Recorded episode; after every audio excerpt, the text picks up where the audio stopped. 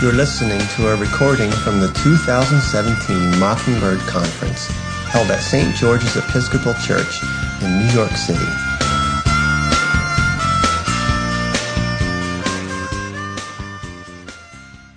It's a real blessing to be at, let alone speak at, this famous conference of which I have heard so much for ten years. To be here, let alone to speak here, is quite exciting for me and for my husband. And it's wonderful to see not only uh, some people that I've just met, but some dear old friends here tonight.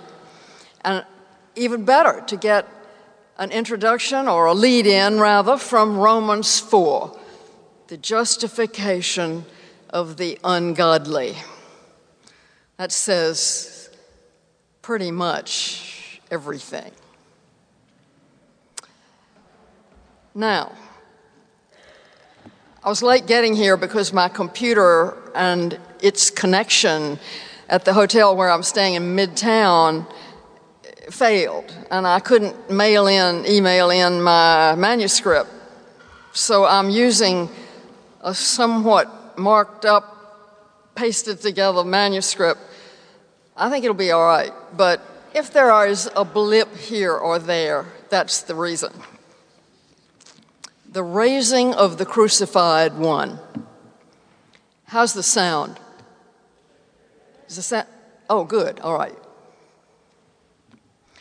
When the day of Pentecost had come, Peter lifted up his voice and addressed the people, saying, "This Jesus, delivered up according to the definite plan and foreknowledge of God, you crucified and killed. But God raised him up, having loosed the pangs of death, because it was not possible for him to be held by death. Let all the house of Israel therefore know assuredly that God has made him both Lord and Christ, this Jesus whom you crucified." In recent decades, I have tried out an idea, fully expecting someone to contradict it. But no one ever has. I believe that if Jesus had not been raised from the dead, we would never have heard of him.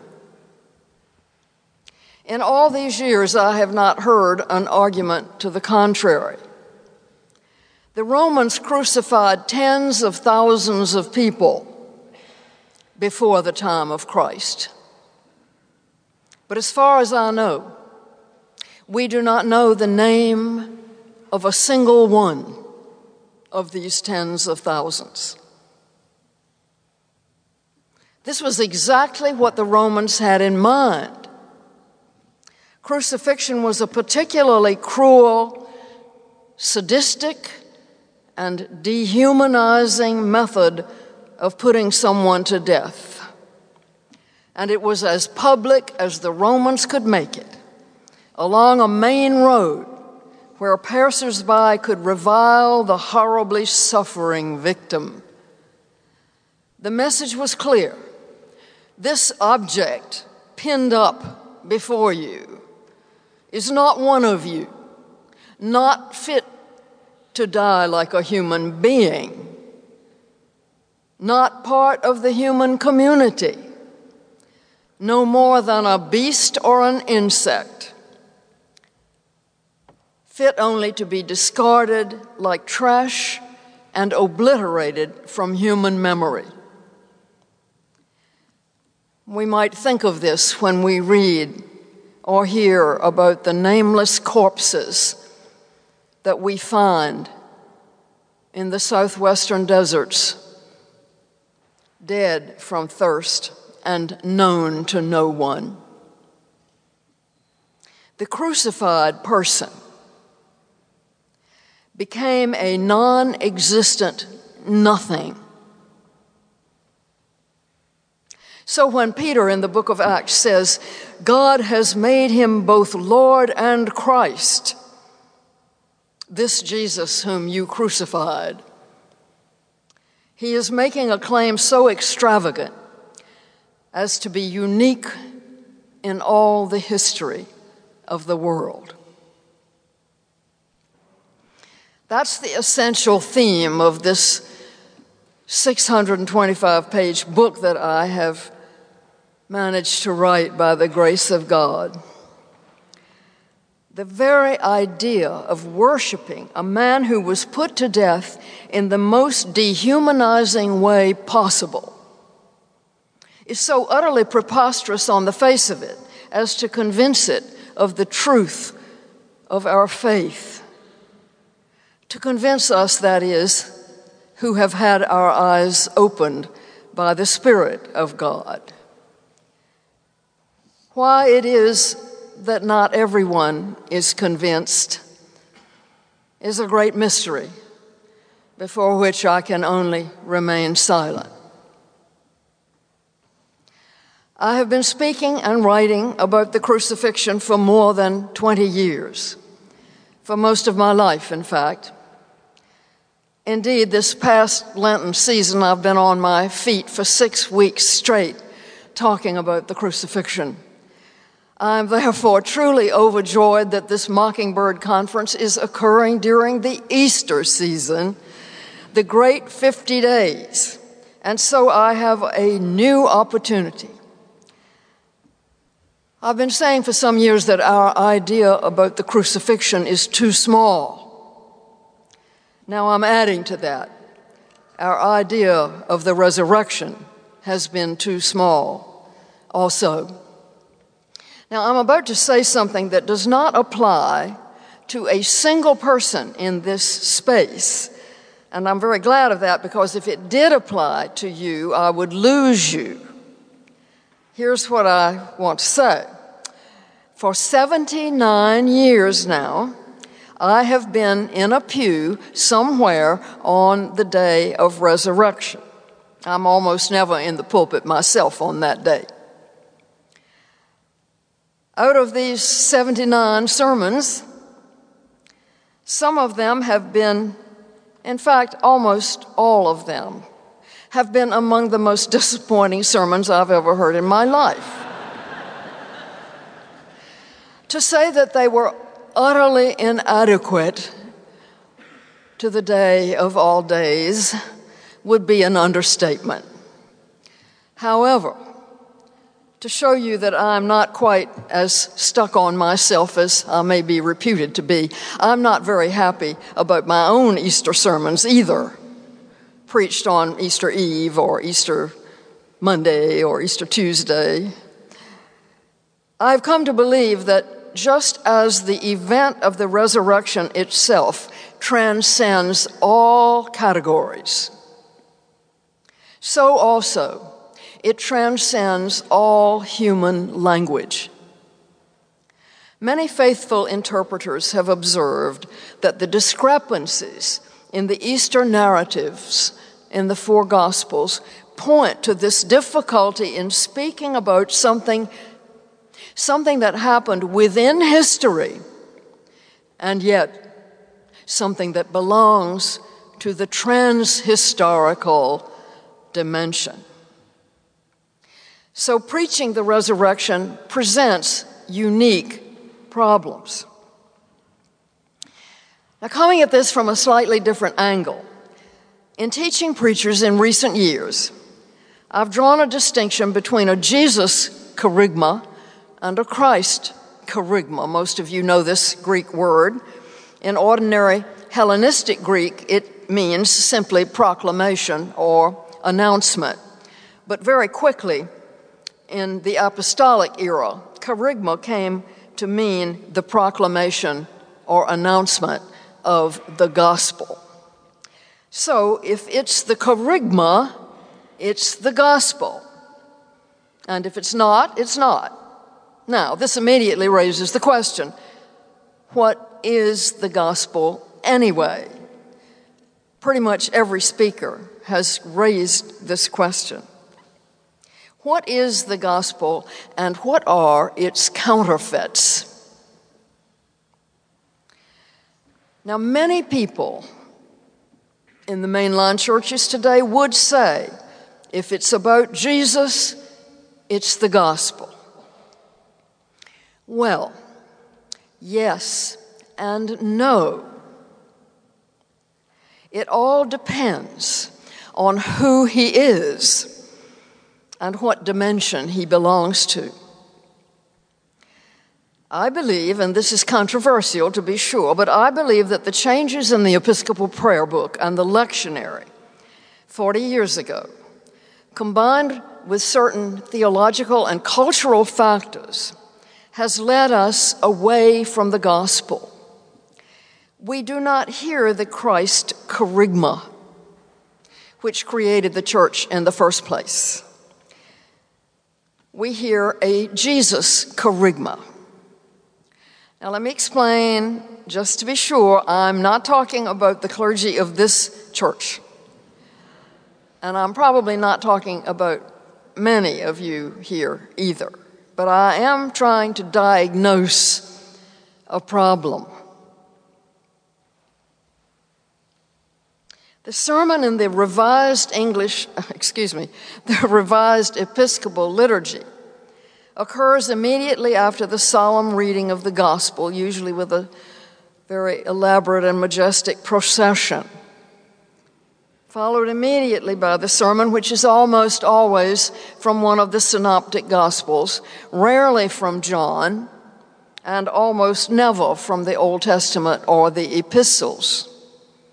This has led to an emphasis on what Jesus did and said, or is supposed to have done and said, detached from the high Christology, yes, the high Christology of the evangelists and the apostles and the great church councils. So you get Jesus in this Jesus kerygma, but you don't get the Lord Jesus Christ. We hear a great deal about Jesus' table fellowship and his embrace of outcasts. And this is very true and very important. But we don't hear the climactic confession of Thomas, the doubting disciple, who, when he met the risen Jesus, exclaimed, "My Lord and my God." The evangelist John has built his gospel to come into a climax with that supreme confession. In the terms I'm putting forward, it's fair to say that the Christ kerygma includes, fully includes the Jesus kerygma and acknowledges its significance. However, the Jesus kerygma does not include the Christ kerygma. I'd like to show you just a tiny bit of what that means by taking us through the beautiful story in the Gospel of John, um, excuse me, the Gospel of Luke, about the encounter of Jesus with two disciples on the road to Emmaus. I was touched by the action of the Holy Spirit that the opening prayer of this conference on Friday night, read to us by Paul Zoll from the Order for Evening, is based entirely on the recognition scene in Emmaus. There's a painting that I love in the Doria Pamphili Gallery in Rome. Perhaps a few of you might have seen it. It is by two lesser-known artists of the Renaissance. It's called Landscape with the Journey to Emmaus. It's ninety-eight percent landscape and two percent journey. Two disciples are seen with a third man on a barely visible path. All around them and into the far distance is a panoramic view, which the artist obviously enjoyed painting. There are one hundred and one pictures of the walk to Emmaus online, but I couldn't find this one. Nevertheless, it made an unforgettable impression on me. What struck me, what I remember, was the miniature size of the three tiny human figures, almost entirely lost in the middle of the enormous landscape. Here is the resurrected but still disguised Lord Jesus, leading the most consequential Bible study in the history of the world. And the world takes no notice whatsoever. Here's what Luke tells us. Two disciples of Jesus, one named Cleopas and one not named, had left Jerusalem on foot in the direction of Emmaus, a village some seven miles away. Only three days before, these disciples watched their beloved master suffer an unspeakable public death by torture. They are obviously trying to come to terms with their feelings, as we might go for a long walk to try to recover from a profound and life-threatening shock. While they were talking and discussing together, Luke writes, Jesus himself drew near and went with them, but their eyes were kept from recognizing him. Notice that passive construction. Their eyes were kept. There's an external agency at work here. Their incomprehension, it seems, has a purpose, and that purpose is held in reserve by some power other than themselves. And so Jesus said to them, "What is this conversation you're having as you walk?" And they stood still, looking sad. Then Cleopas answered him, "Are you the only visitor to Jerusalem who doesn't know the things that have happened?" And he said, "What things?" And they said to him, "Concerning Jesus of Nazareth, who was a prophet, mighty in deed and word before God and all the people, and how our chief priests and rulers delivered him up to be condemned to death and crucified him. But we had hoped that he was the one to redeem Israel." Now, this account of Jesus, given by his own disciples, is the, is the Jesus kerygma. These two disciples function in the story as representatives of the whole body of disciples. These two did not know who Jesus was, so they do not know who he is either. Their understanding of the man they followed, the man who was crucified, is not wrong, but it's woefully inadequate. He was a prophet, yes. He was mighty in word and deed, yes. We hoped that he had been the Redeemer of Israel, but he ended up crucified. Now, they've heard an astonishing story that some women of our company went to the tomb early that same day and saw it empty, but him they did not see. The disciples simply do not know what to make of this. They do not understand who the man they had followed really was. They had hoped, but hope is all they had, and now it had been irreparably destroyed. Such is the effect of a crucifixion. A crucified man is not only not a redeemer, a crucified man is a non-person, a nothing. It would seem that these disciples had never heard a Christ kerygma.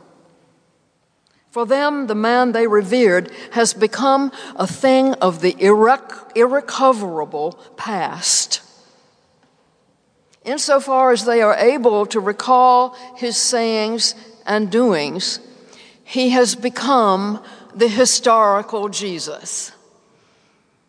And the more that the days and weeks and months go by, the more he retreats into the undependable memories of those few who were close to him.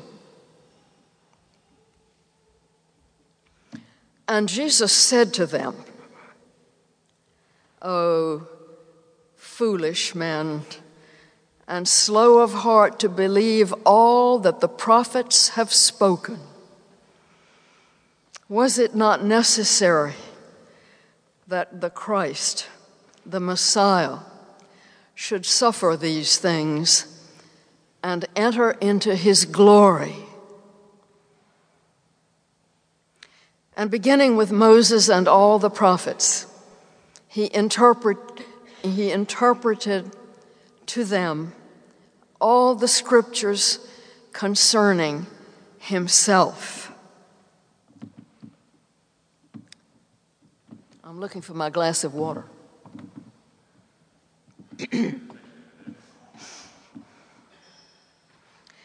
interpreted to them all the scriptures concerning himself.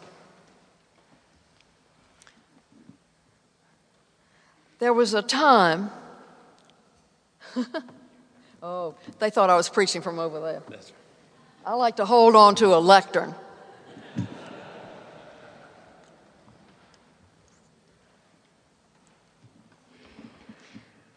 Jesus interpreted, essentially, the Old Testament and all its references to himself. Now, as a lot of you know, there was a time when this sort of Christocentric interpretation of the Old Testament was considered medieval or naive or anti-Judaic or fundamentalist or some pernicious combination thereof. I'm going to take some advantage of my age here and tell you that I was trained in biblical studies at a time when the historical, critical, or scientific method of studying the Bible still dominated the scene. However, its reign in nineteen seventy-two was coming to an end. When I arrived at seminary, we were still learning about the documentary hypothesis. When I graduated three years later, there was already a massive shift going on, a shift to pre-modern interpretation and what it had to teach us today. Paul Ricoeur has called this the second naivete, a very useful concept. Most of you here have long since escaped from the tyranny of J E P D Q and Proto-Luke, thanks be to God. Some of you may not even know what that is. And yet, and yet, there are today many, and you know their names, who have devoted their lives to telling us that Jesus is essentially a historical figure with whom we can come to terms. The fact that these terms are typically our own culturally conditioned terms does not seem to register. The rest of us, it is implied, if not stated outright by these worthies, are those left behind primitives who, looking sad, said, "We had hoped." My friend Will Willimon likes to say that the whole Jesus Seminar project and its many satellites have one thing as their fundamental premise. Their fundamental premise: Jesus is dead. Therefore, the church is left as a memorial society made up of the ones who had hoped. I remember a blurb for a book called The Gospel of, a, of the Beloved Disciple. This was in the nineteen eighties. It's written by James Carse, a religion professor down the street at N Y U. This book, in approximately nineteen eighty-five, was advertised with a blurb by the director of the, the, the then director of the Jesus Seminar. He wrote, "Doctor Carse has created a new gospel that breathes fresh life into the Jesus tradition. It may even bring the sage of Nazareth back to life."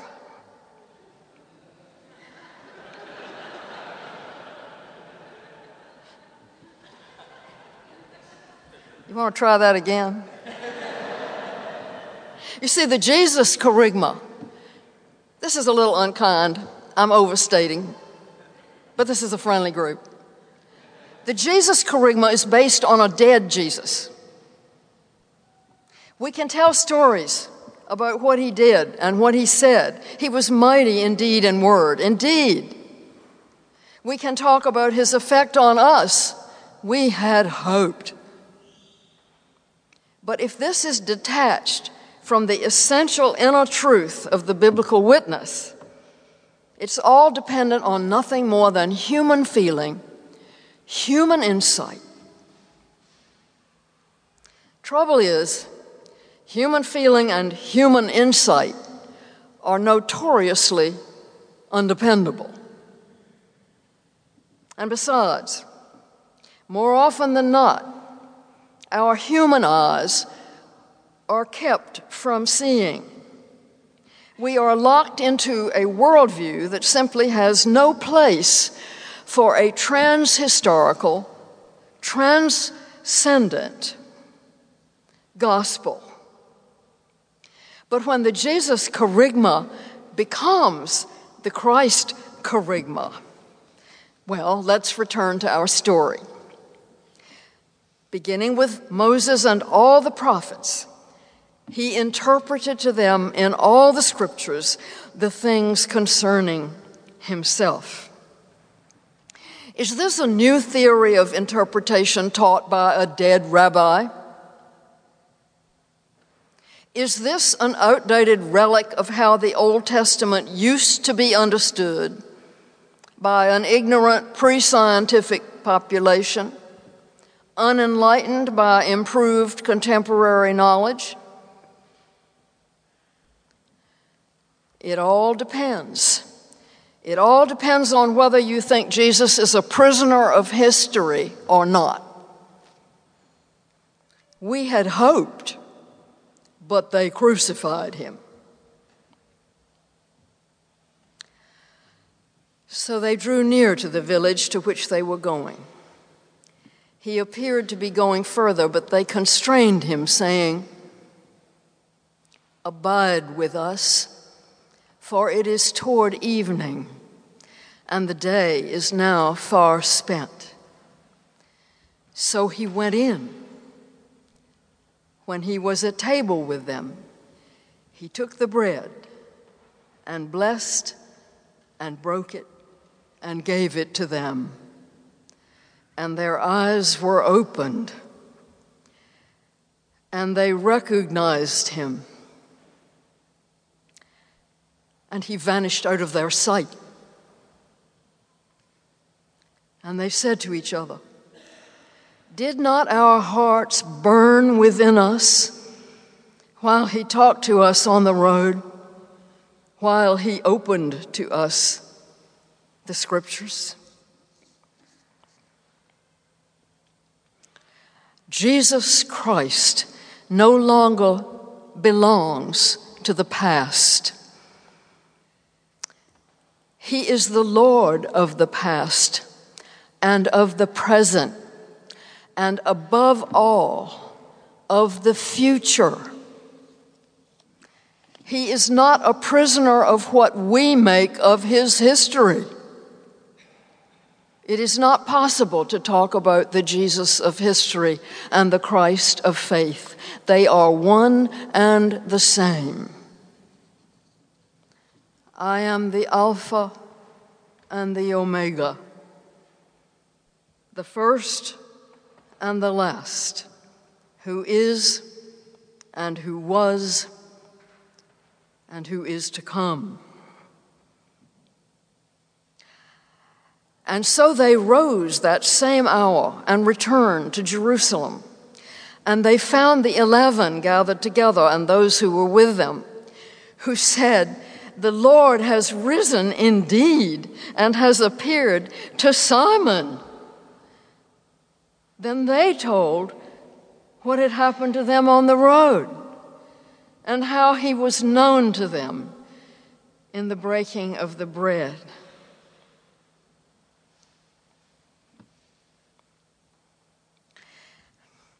Now, all this news of the resurrection, this explosive Christ kerygma, happened among a minuscule number of people in extremely obscure circumstances. It's important for us in this filled-up room to remember these minuscule beginnings when we get discouraged. It all began in tiny groups of obscure people, Peter and John racing to the tomb, the women with their spices, the fearful eleven locked into a room. But the hidden event of the resurrection is indissolubly linked to a public, historical event. The crucifixion happened in the sight of the whole Roman world, so to speak. It was as public as it was possible for an execution to be. As Paul said to Agrippa, this was not done in a corner.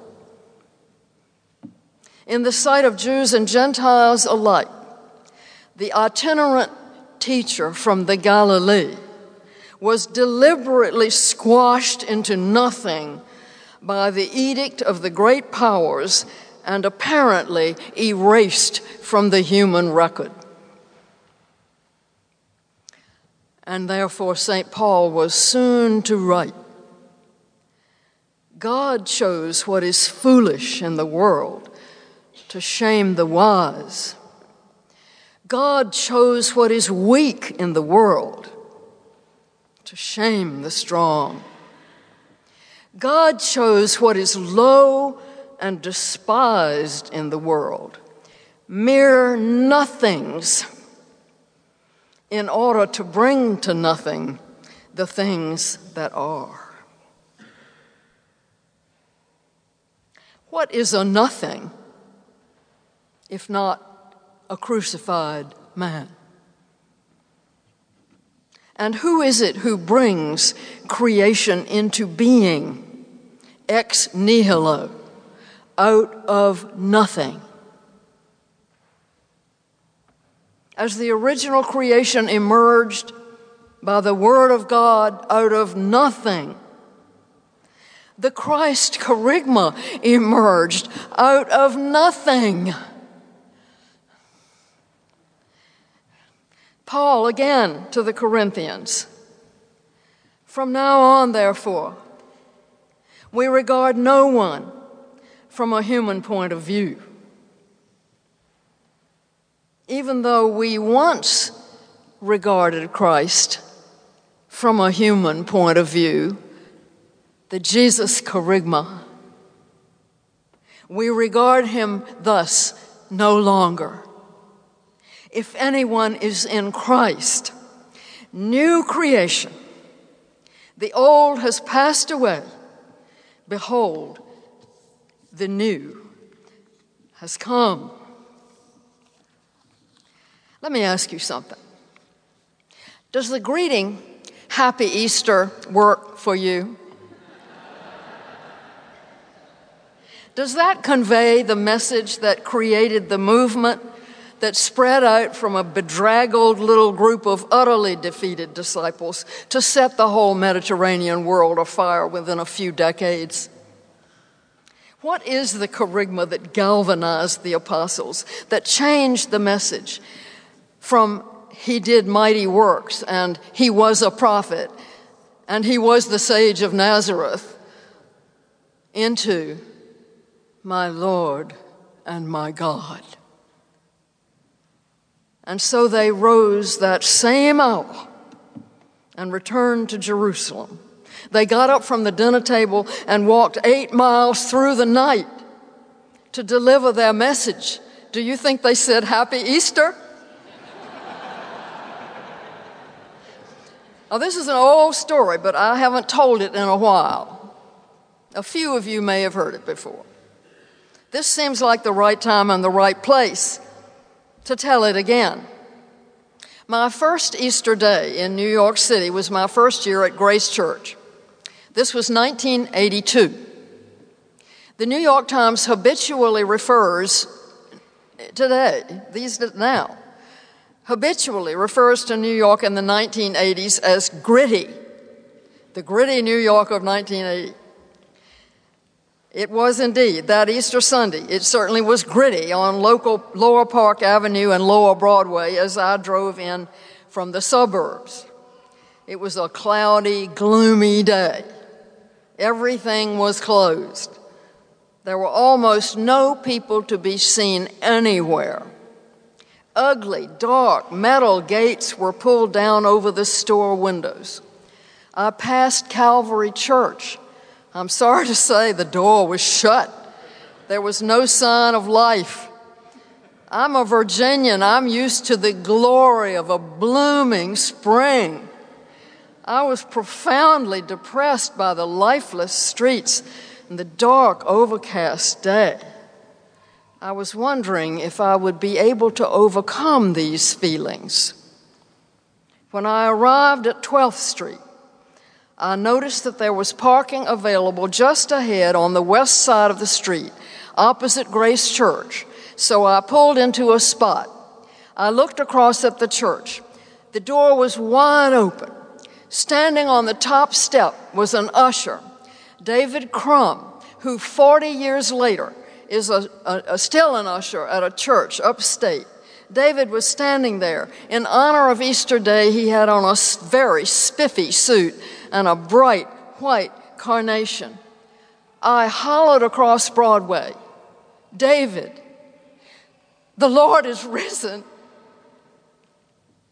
And I promise you that without a moment's hesitation, David shouted back, the Lord is risen indeed. Two disciples sharing the great news in the gritty streets of New York. And at that moment, as I sprinted across the street, I knew that Easter had truly come. Now, I admit that sometimes I feel that I have grown weary in the service of the Lord. But like those disciples who ran all the way from Emmaus to Jerusalem to tell their news, there is no time for rest till glows the western sky and the long shadows o'er our pathway lie. I hope to continue saying, the Lord is risen, until my pitcher is broken at the fountain. The church is not a memorial society. It is the body of the living Lord and Christ. I close with this antiphon from the liturgy of the Great Fifty Days. You will recognize how it is taken from our story. Abide with us, alleluia, for it is toward evening, and the day is far spent. Hallelujah. And also you'll notice how the hymn, Abide With Me, is also based directly on Luke's narrative. As my husband and I become aware that our own deaths may not be all that far away, this hymn and these words mean more and more to us. Abide with me, fast falls the eventide. The darkness deepens.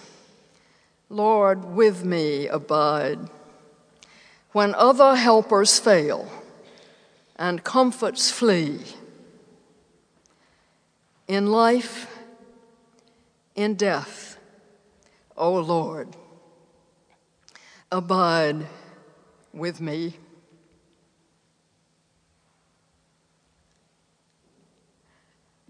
Dear people of God, Alleluia!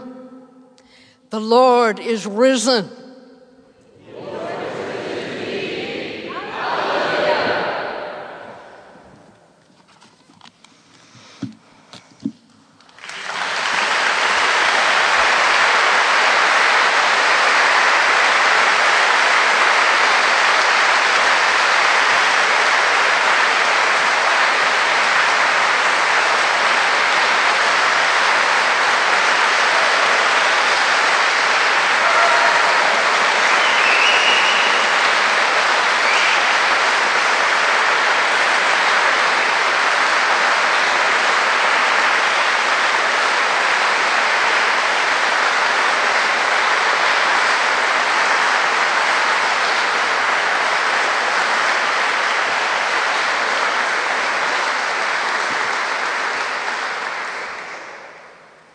He is risen indeed.